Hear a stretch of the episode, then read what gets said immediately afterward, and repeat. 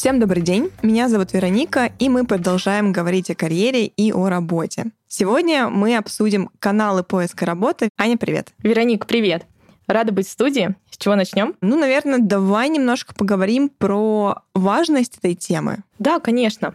Почему так важно разбираться в каналах поиска? Во-первых, потому что поиск работы — это сама уже по себе работа. Особенно сейчас, когда поле деятельности стало необычайно широким, и очень легко запутаться во множестве джоб-сайтов, каналах и других ресурсов. Во-вторых, дело в подходе.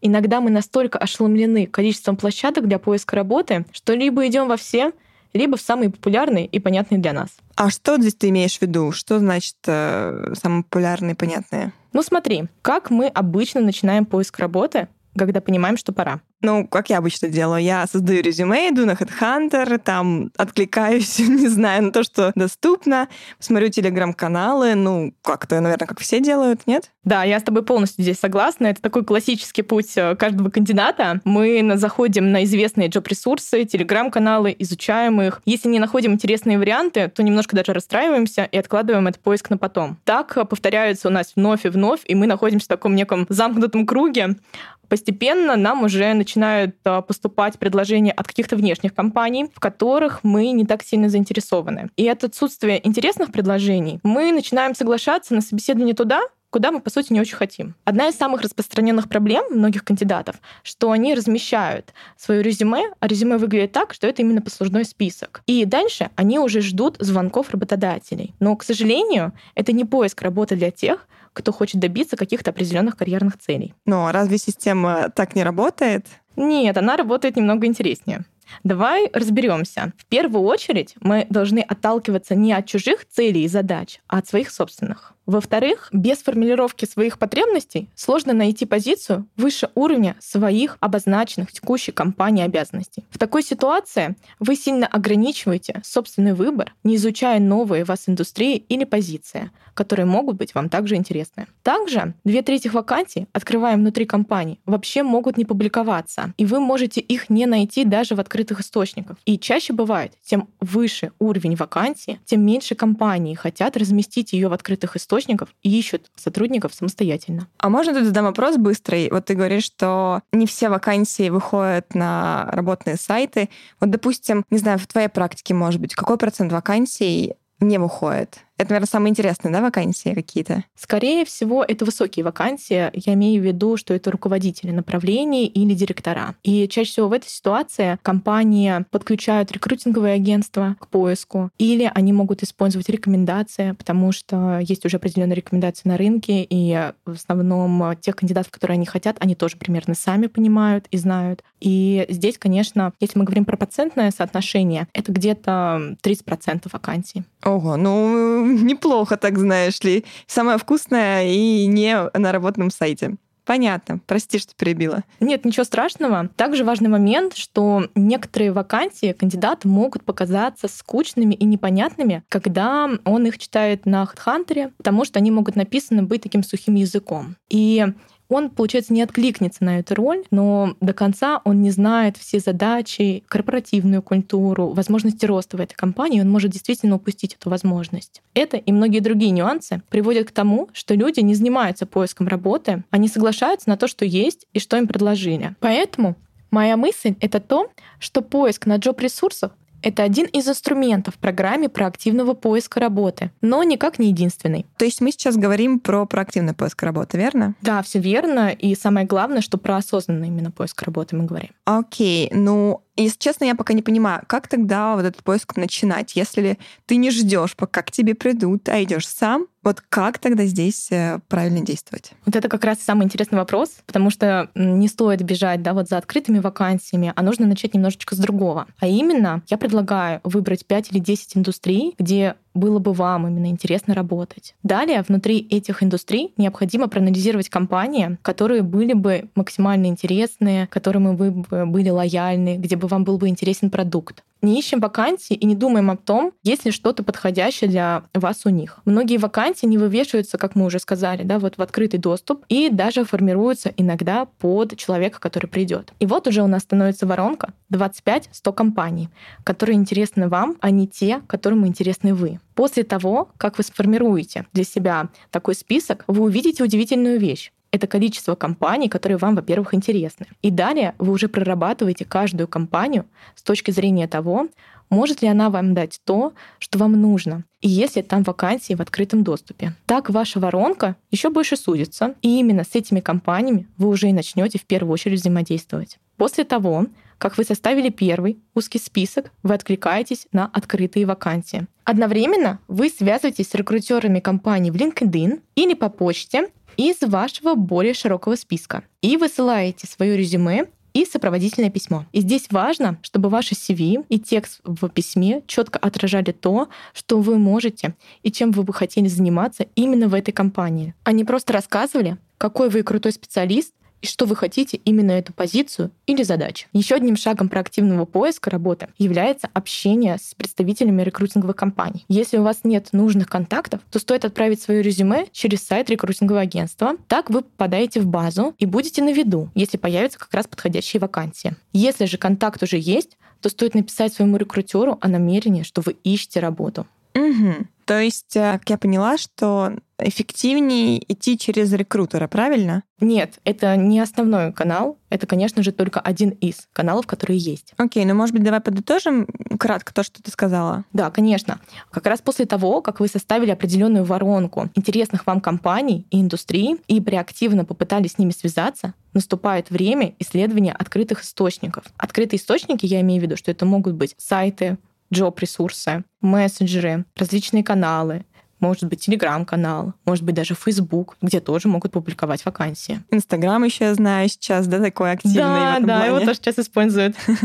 В общем, смотрим везде.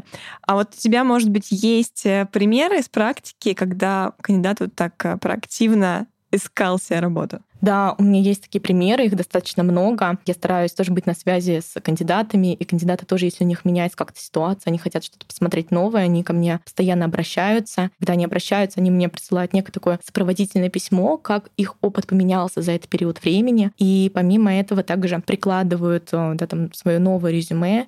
У меня был один интересный кейс, когда, можно сказать, что сам кандидат нашел меня и нашел вакансию своей мечты. И мы достаточно быстро его трудоустроили, потому что он понимал, что он хочет развиваться в медиасфере, что ему очень интересен этот функционал, и мы действительно получили достаточно быстро классный офер. Прикольно, слушай. Сразу видно, что, да, когда ты знаешь, что ты хочешь, и идешь за этим, то, наверное, как мир тебе помогает во всем этом. Безусловно, тебе также легче будет преподносить свою мотивацию компании, и они будут действительно верить, что ты сможешь проработать в компании долго и построить там классную карьеру, потому что ты четко понимаешь, что ты хочешь и почему ты хочешь идти именно в эту компанию и какую value компании ты сможешь принести. Это действительно здорово, и всегда мы даже своим кандидатам говорим о том, что они должны понимать, к чему они идут, что нельзя просто искать работу для того, чтобы ее поменять. Это такой немного путь в тупик. Нужно осознавать, что вы хотите и какой точке вы, скорее всего, хотите прийти. И уже с учетом этого прорабатывать некий такой карьерный свой план, какая компания поможет вам, например, занять потом руководящую позицию или какой опыт вам поможет для того, чтобы вы заняли ту или иную роль. Интересно. Получается, что мотивация — это как, а, не знаю, теперь неотъемлемая часть оценки кандидата, правильно? Безусловно. Если кандидат имеет прекрасный опыт, но при этом непонятна компании, его мотивация, скорее всего, его не возьмут на работу. И у меня были такие кейсы, когда все хорошо, прекрасный кандидат, прекрасная презентация, но непонятно, почему он хочет идти именно к нам. И такие комментарии я тоже от компании получала. И, к сожалению, в таких кейсах выбирали кандидатов, которые более мотивированы, потому что работодателю важно, что он сможет построить именно там долгосрочную карьеру и будет действительно счастлив на угу. этом месте работы. Ну да, и не сбежит за деньгами, да, допустим, да, через три месяца. Да. Конечно, история, когда мне нужно просто увеличить свой доход, она понятна всем, и это имеет место быть, но, наверное, это не то, что в первую очередь хочет слышать работодатель. Ну да, но я думаю, что когда мы переходим на новое место работы, мы повысить доход, это, как знаешь, такая естественная опция А, Согласна. Поэтому важно еще показать что-то, зачем ты идешь. Окей, слушай, ну, может быть, подробнее поговорим о каналах самих. Что еще есть, кроме работных сайтов и рекрутеров?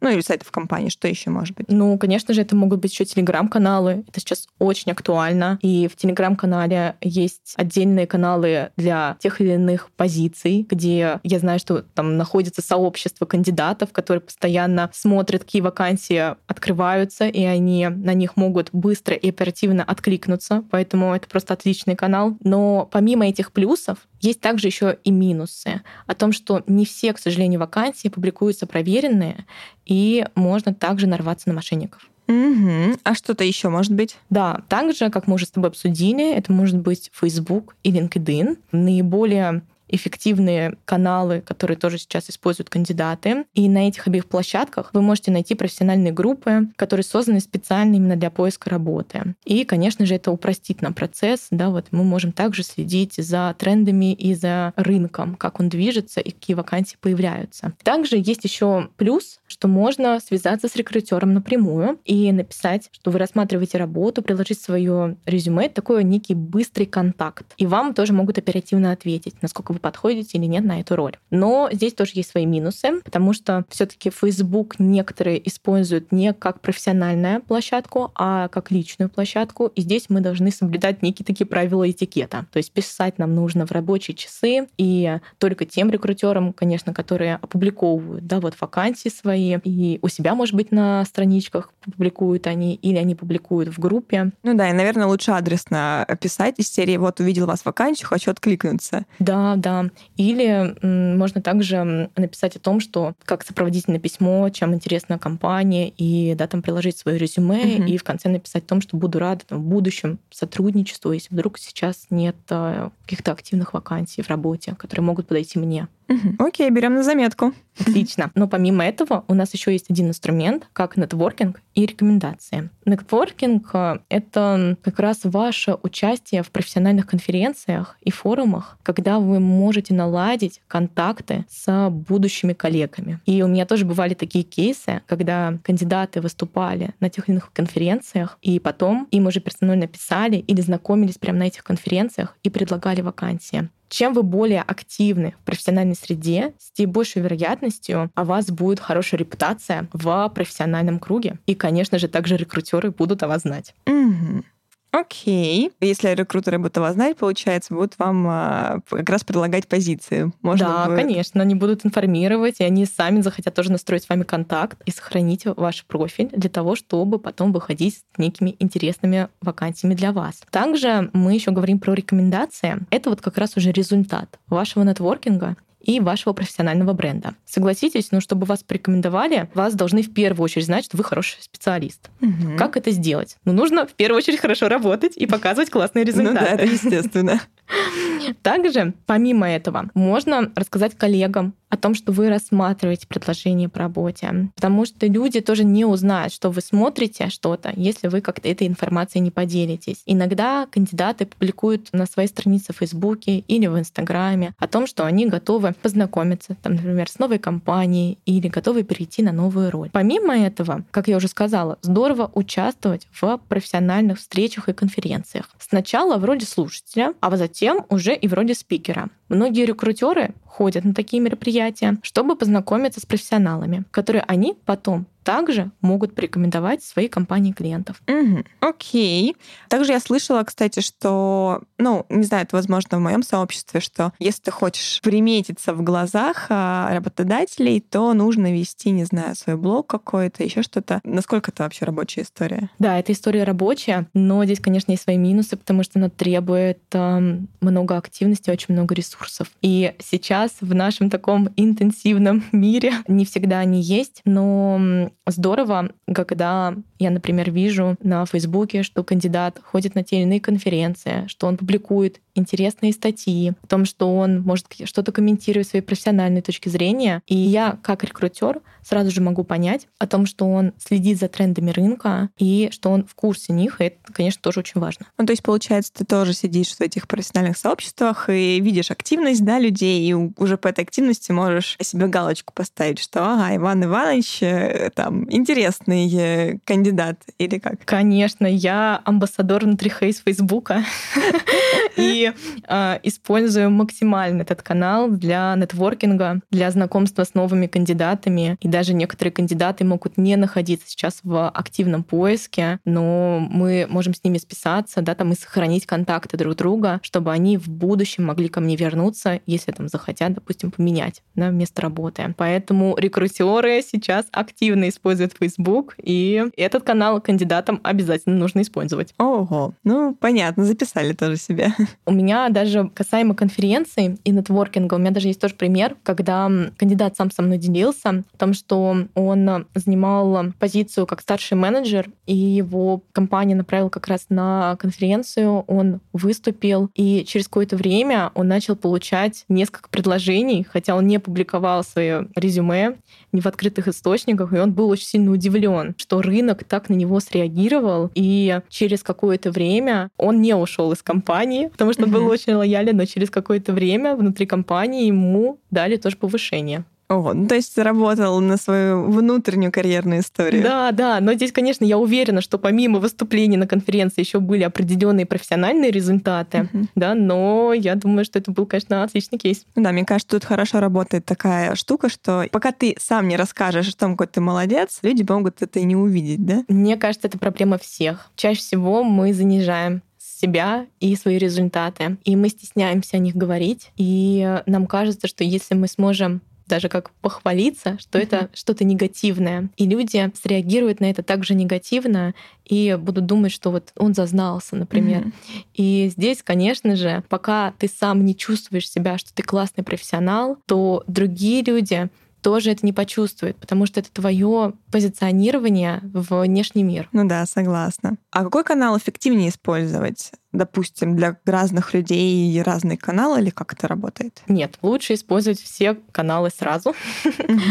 И если в начале карьеры активно всего вы будете использовать рабочие сайты и социальные сети, то с каждым повышением нужно использовать именно нетворкинг. Поняла, спасибо. Вот э, мы говорим, да, про площадки как э, общее, да, какое-то понятие. Вот можешь привести, может быть, какие-то конкретные примеры, там, Телеграм, площадок, не знаю, чего-то, куда можно вот пойти, вбить в Google, я не знаю, найти и посмотреть вакансии? Да, конечно. Ну, я могу привести несколько площадок, где я тоже сижу как да, там, рекрутер, и где я тоже могу публиковать вакансии.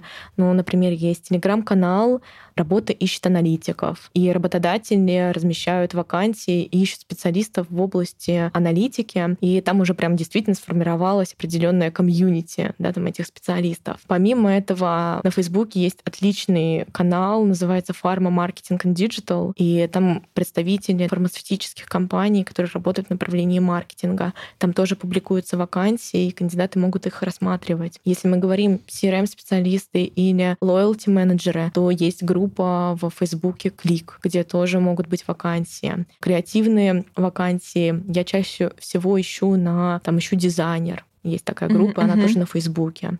Ну, если мы говорим уже про IT-блог, тут э, действительно выбор очень богатый. Мы можем начать с Хабр карьеры. Этот ресурс, э, ну, я думаю, что не нуждается никому в представлении. Все да, там о нем знают. Помимо этого есть также и другие площадки. Например, Прогер, где можно найти не только вакансии, но и актуальные новости и анонсы как раз о конференции.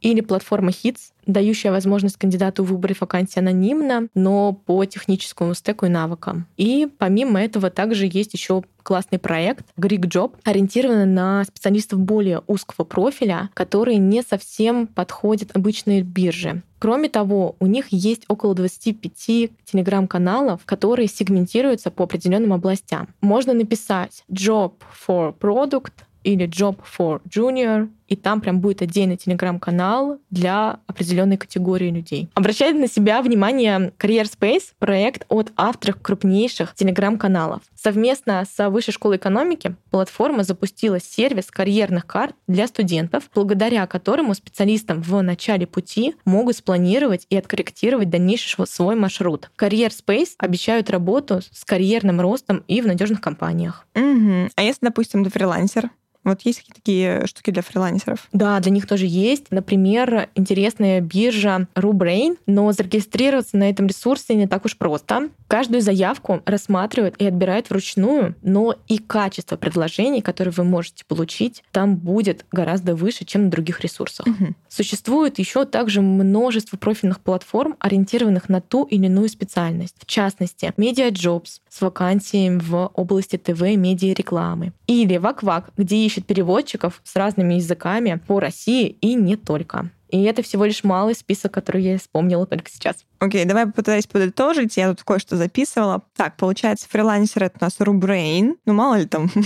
Ваквак — это у нас переводчики, такое интересное название. Media Jobs — это медиа, реклама, ТВ, получается. Мгм. Так, что там еще было? Мы говорили, мне кажется, про IT. Я помню Хабр, Хабр Карьера, Тпрогер, Heads, вот эта платформа, GigJob. Мгм. Да, все верно. А, И, по-моему, там было Job for Products and э, Job for Junior. Мы забиваем Телеграм-канал, находим их, скажем так, э, канал. И если мы говорим про маркетинг быстренько, то это у нас есть Телеграм-канал «Работа ищет аналитиков». Получается, для аналитиков, наверное. Мгм. Есть также у нас «Ищу дизайнера», в Мгм. Фейсбуке.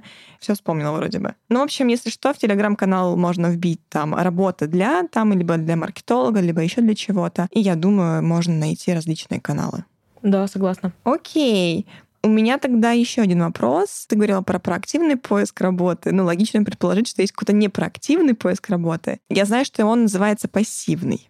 Вот что это такое? Это негативное что-то или позитивное? Ну, наверное, здесь нельзя это назвать как негативное или позитивное. Это тоже такой некий поиск, но когда мы не ведем его активно, то есть мы не активно откликаемся на разные вакансии, у нас может висеть наше резюме на открытых источниках, его могут видеть рекрутеры, но при этом мы достаточно точно ходим в те компании, которые нам могут быть интересны. Мгм. А вот, ну, что он подразумевает немножко конкретные шаги? Да, есть несколько шагов. Ну, в первую очередь, как я сказала, мы можем обновить наше резюме. И многие кандидаты, которые не находятся в активном поиске, не считают нужным как раз обновлять информацию о себе в открытых источниках.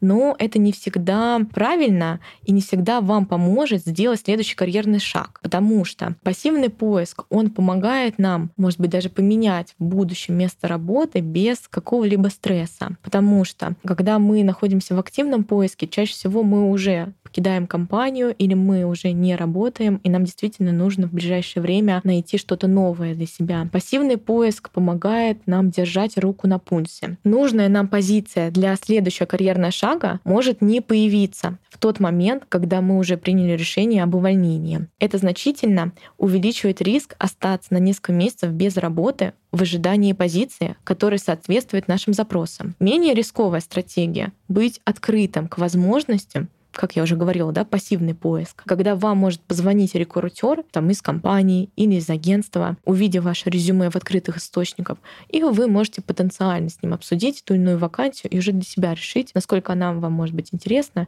или нет. То есть, получается, это как будто бы работа сама тебе находит. Да, действительно, это может быть так, потому что вы не ищете активно работу, но вы понимаете, что происходит вокруг, потому что рекрутеры держат вас в курсе трендов Мгм. рынка, держат вас в курсе вакансий, которые появляются. И это может быть полезно для вас в плане понимания карьеры. И какие особенности появляются в каждой вакансии, какие новые скиллы вам нужно также прокачать, что, может быть, вам нужно улучшить. Также вы можете поговорить с рекрутером о том, как меняется рынок и как ваш опыт подходит конкретно под рынок труда. И, безусловно, проанализировать вот этот спрос и сделать для себя некие выводы, насколько текущая компания вам интересна и подходит вашим, как мы уже говорили ранее, потребностям. Может быть, даже и не стоит куда-то уходить, да, а стоит дальше строить Мгм. карьеру в рамках текущей компании. Или понять, что есть что-то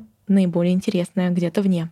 Круто, круто. Я вспомнила тут предыдущий подкаст, ну не предыдущий, какой-то... Мы ранее записывали про анализ рынка труда, и мы говорили о том, что да, перед тем, как э, ринуться в бой за вакансиями, нужно проанализировать вообще, где ты стоишь, что вокруг тебя. И мне кажется, это отличный способ такой, ну, пассивный поиск работы, понимать, где я стою, какие передо мной возможности, да, куда я могу дальше идти, вообще, насколько я востребован. Да, действительно. Также кандидат может поговорить с рекрутером и тоже взять для себя полезную информацию, особенно если он взаимодействует с рекрутером из рекрутинговой компании, потому что чаще всего они работают или на определенном рынке индустрии и знают достаточно глубоко эту индустрию, или они работают э, с разными индустриями. И можно взять для себя тоже много полезной информации. Слушай, ну спасибо тебе большое за шикарный диалог. Я уже даже не знаю, о чем тебя спросить. Мне кажется, мы обо всем поговорили. Вот, ждем тебя в гости еще раз, если что. Ой, я с удовольствием приду. Спасибо, что пригласили. Всем пока. Все, пока-пока.